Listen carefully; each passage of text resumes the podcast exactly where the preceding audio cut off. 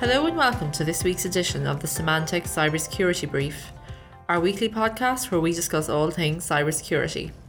I'm Bridget O'Gorman, and this week we, we bring you a special podcast examining the impact of the General Data Protection Regulation, aka the GDPR. The GDPR came into force one year ago this month and brought, brought with it some major changes for companies in the areas of data protection and compliance.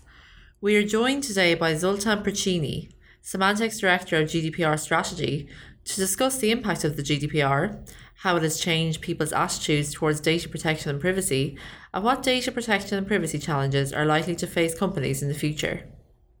Um, so Zoltan, I suppose if you first just want to tell us, I guess, who you are and what you do in your role here at Symantec. Yes, absolutely. So uh, I'm an attorney in the Symantec Global Privacy Office, where I'm in charge of uh, regulatory strategy and privacy by design, which is sort of a big title to essentially say that I'm looking at emerging new privacy legislations and advising the company on how to adapt to them. So I joined this office 18 months ago specifically to support our company uh, company-wide GDPR compliance project and the overall privacy program that sort of resulted from that project. And I came over to this office from the government affairs department, where before that I spent seven years working with European lawmakers on privacy and cybersecurity related regulations and legislations, among which mostly the GDPR. So that's how I, and that's why I ended up in the compliance side of the house 18 months ago. Okay, wow. So I mean, it's really your your area of expertise. And I suppose obviously one of the steps the company took then to prepare for the introduction of GDPR was bringing yourself in there. But what kind of other effects did the introduction of GDPR have on Symantec, and what sorts of other steps did the company have to take in order to prepare for the introduction of this regulation? Well, in broad terms, I'd say that we essentially did internally what we have been advising and recommending our customers to do. Basically, we ran a company a company-wide global project to get ourselves into what we now call a defensible compliance posture. So that's a process that has several steps to it.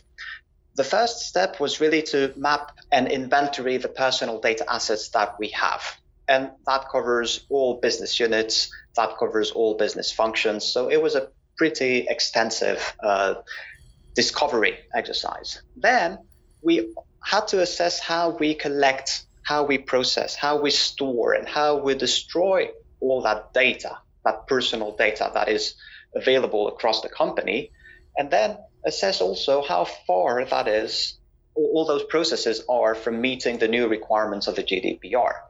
So that gave us a gap assessment. And based on that, we then did two things. On the one hand, we had to update and upgrade our existing privacy documentation, you know, policies, processes. We had to incorporate all the new requirements. For example, how you handle a data access request or a privacy complaint under the new procedures and deadlines defined by the GDPR. And then we also had another um, job, to, which was to create a whole new range of capabilities which we didn't have before because they weren't mandated before the GDPR and now they are. So, for example, we appointed an independent GDPR data protection officer who's now based in Dublin, Ireland. We also created a brand new uh, privacy by design framework, which we then had to roll out and socialize across the company. And this framework is basically designed to govern how anybody in the company can create, design, and document any products or services or processes that will touch personal data.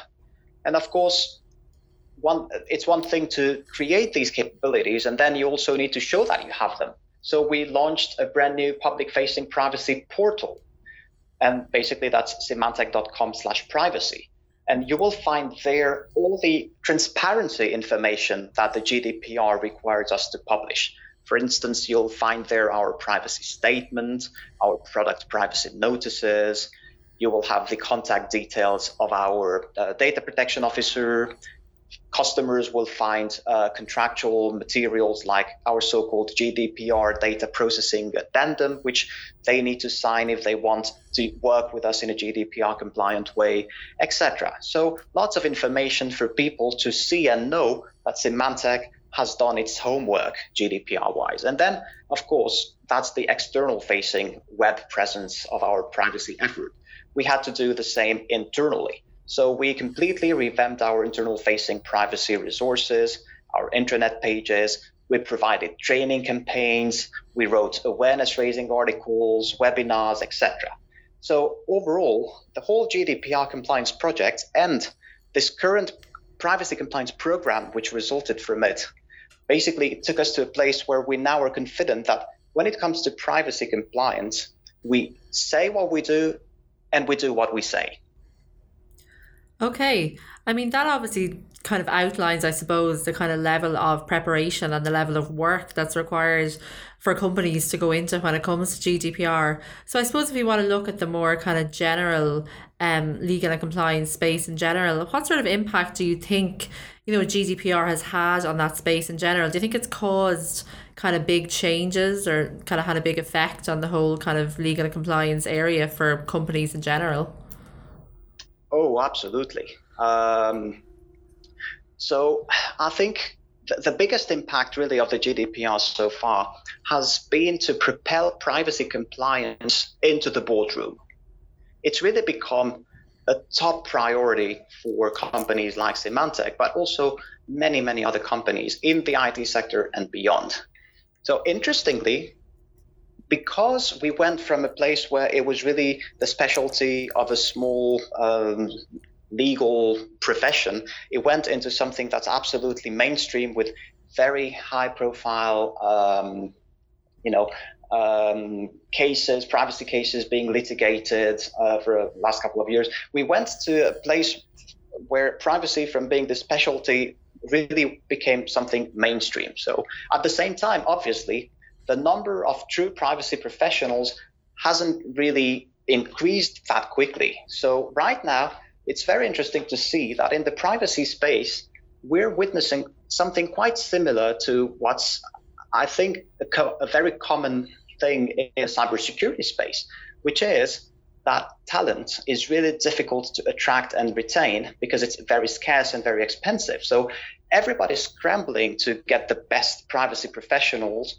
and of course, they are in short supply. So it's really getting very challenging to have the best lawyers, to have the best consultants, the best in house attorneys, etc. And of course, as you would in any such situation where there's a scarcity of resources and high demand, there are lots of people out there with better and less good intentions who became privacy experts overnight mm-hmm. or who have taken a new interest in privacy in general. There are really all sorts. So um, there is one kind uh, which suddenly invented itself data protection officer or data protection expert. And they're proposing their services to tens of thousands of companies out there who really don't know what to do or how to go about compliance. And this is creating huge risk for those companies because obviously you do not want to hire a charlatan to do something that at the end of the day, if it's not properly done, will earn you as significant sanctions and fines as the GDPR can impose. But then there are also other trends which I find highly uh, concerning, which we're observing as privacy professionals at Symantec. And that's what I call GDPR trolls. And they come in all sorts of shapes and forms. So there's one type who will send you something like a complaint or a data subject access request. So basically demanding to get access to any data we have about them completely out of the blue. They're not a customer, they're not a business partner, they're not even a visitor to our website or a registered user or anything. And then they say, Give me all the data you have about me. So you know, you, you get this request. The law requires of you that you respond. So you have to investigate. But how do you authenticate somebody like this whom you really don't know from anywhere? The risk there, obviously, is that you might end up giving them data which actually is not theirs. So there's there's been a, a sort of trend of mm, fraudsters trying to gain access to data of other people by basically posturing as uh, well other people and making GDPR based claims, hoping that if they say GDPR, then we're to just get scared and turn over the data. Of course, we've been extremely cautious with that kind of what I would call GDPR phishing. But there is this is fairly easy to, to address because if you don't have a relationship with that individual, you can basically shut this down. But there are other sorts of uh, trolls out there who are more sort of concerning for us. And those would be, for example, those who email us to say, hey, I just came from your website where I spotted 25, 30, 35 GDPR violations in one minute. Of course, that's probably absolutely untrue, but they still sort of make that threat. And then they say, well, I can either report you right now to the data protection authorities, or I'm happy to work with you to help you fix those issues. And we get lots of those, uh, you know, fear marketing types of uh, GDPR related, um, GDPR related um, uh, solicitations, if you will. So it's really interesting to see how this legislation and the frenzy around the legislation has created what could ultimately um, mean security loopholes for organizations that are unprepared or insufficiently skilled or resourced. Of course, probably this will not last. I'm optimistic and I don't think that this is going to remain a trend for the next several years because maturity is building. Currently, there is still a significant shortage of professionals, but numerous um, academic curricula have emerged and training is getting up to scale. So in a couple of years from now, I think the maturity in the market will be there, and these sort of bad practices from the early days of the GDPR will simply recede because they won't be successful. Okay, that's really interesting what you're saying about the GDPR trolls. And I suppose it kind of leads into my next question about I mean, do you think the introduction of GDPR you know, it has kind of had an impact on the public, you know, at large, sort of outside of the kind of business kind of compliance bubble. I mean, do you think it has made people more aware in general about how their data is used by companies and has it, you know, prompted them maybe to kind of change their own behavior when it comes to looking after their data maybe and keeping it private? Oh, absolutely. So, uh, you know, we at Symantec do products and services which are which are by far not the most privacy invasive in the market. So we're not a social network, we're not a dating platform, we're not any of those services. And still, even we receive a steady stream of data access requests, erasure requests, consent withdrawals, and objections to marketing communications, and that sort of thing, which the GDPR has made possible and significantly encouraged. So people have really taken uh, control of their data and their privacy. And interestingly, not only in Europe. So it's striking to see that people from all around the world would contact us requesting access, requesting erasure, requesting all sorts of things, sometimes even invoking the GDPR in situations where the GDPR is not even applicable. So the the fact that the regulation is there has created tremendous awareness, and uh, people are really um, keen to find out how much information companies have about them. People are really uh, keen to, uh, to, to avail themselves of these rights that the GDPR has uh, reinforced. And I think overall it's a good thing because it holds companies accountable. And this significantly contributes to making privacy a market differentiator. So, really, good privacy performance and good transparency on your privacy practices and good availability to respond to these data subject requests is tremendously important for a brand's credibility for our uh, for the for the customer trust in our services and in our products. So I think the GDPR has definitely had a very significant impact on individuals themselves, but also a very positive impact on us businesses. So, you know, at the same time, for us, this also means a lot more responsibility than before. So we really need to be very careful and we really need to make sure that all that transparency information that we publish to inform people about our practices is kept accurate and up to date at all times. So th- the way I like to put it is, you know, our privacy portal now has become the, um, the, the shop window of the company on the privacy Champs Elysees of the digital world. And you know, you really want that shop to be spotless. So that's what we're doing on a daily basis. Okay, and I suppose I mean in a way you've probably nearly answered this question, but I guess what I was going to ask is, do you think the GDPR, you know, is working as it's kind of was intended to? Like, has it improved? The security of people's data and has it made companies do more to keep people's personal data safe? Like is it actually fulfilling the purpose it was sort of intended to fulfill do you think? I would say definitely yes. So you know um, before the gdpr came there was a lot of speculation about oh this is going to be terrible for the digital economy. This is going to drive some people out of the market, etc. So uh, it's true that the GDPR has been transformational. So there's no questioning that it did significantly impact the market and the business, the businesses operating in the digital space. And it could also be argued that it has in some ways created more, I don't know, paperwork or bureaucracy, although I would say that much rather than creating overhead, it actually puts uh, cast new light on the privacy practices which before then were either non-existent or not properly documented or not properly valued by the market.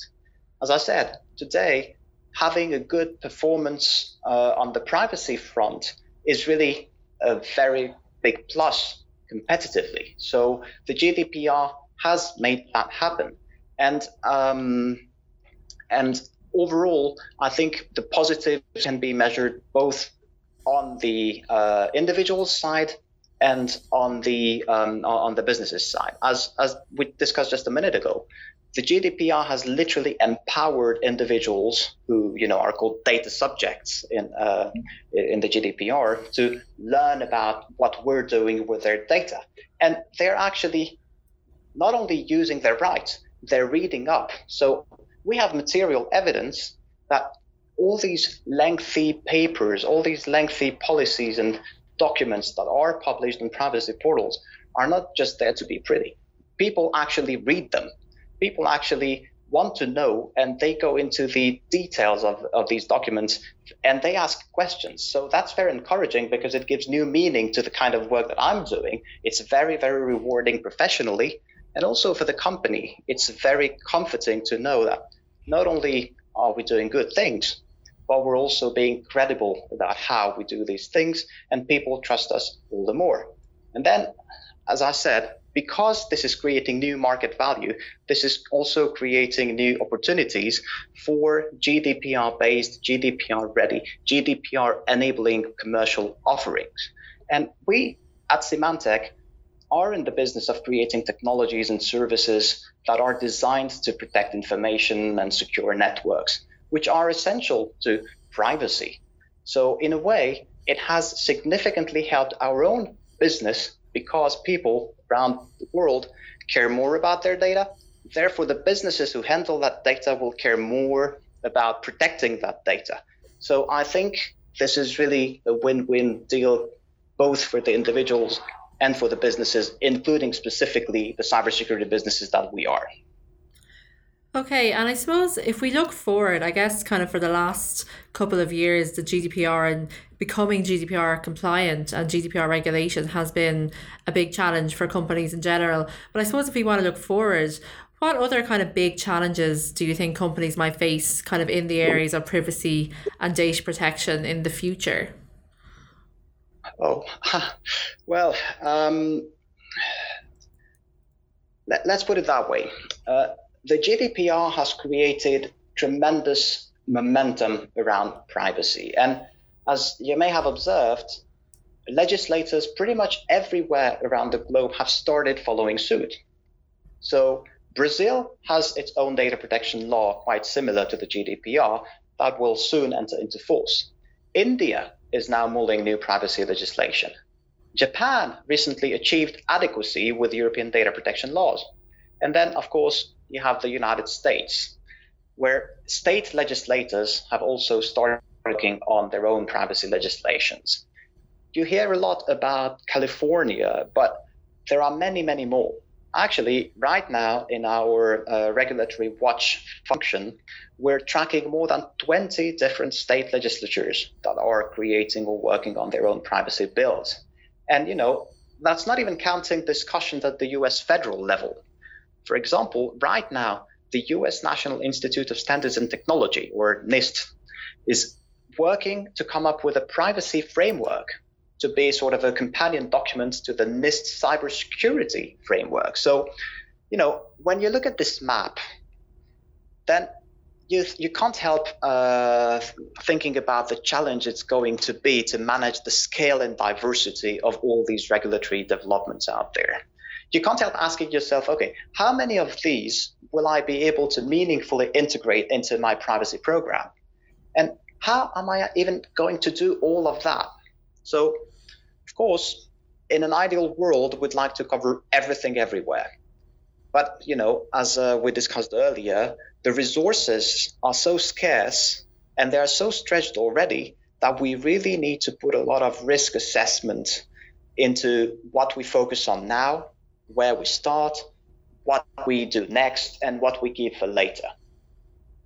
Strategically, um, I would really like to have the time, you know, to sit back and think it all through, understand the synergies between all these laws, find the commonalities, figure out the local specificities, and then we should have the time to work with our colleagues in places like our government affairs team, the public affairs team, and broader industry associations. And so we could get into this more in depth dialogue with the lawmakers so they don't all come up with different ideas.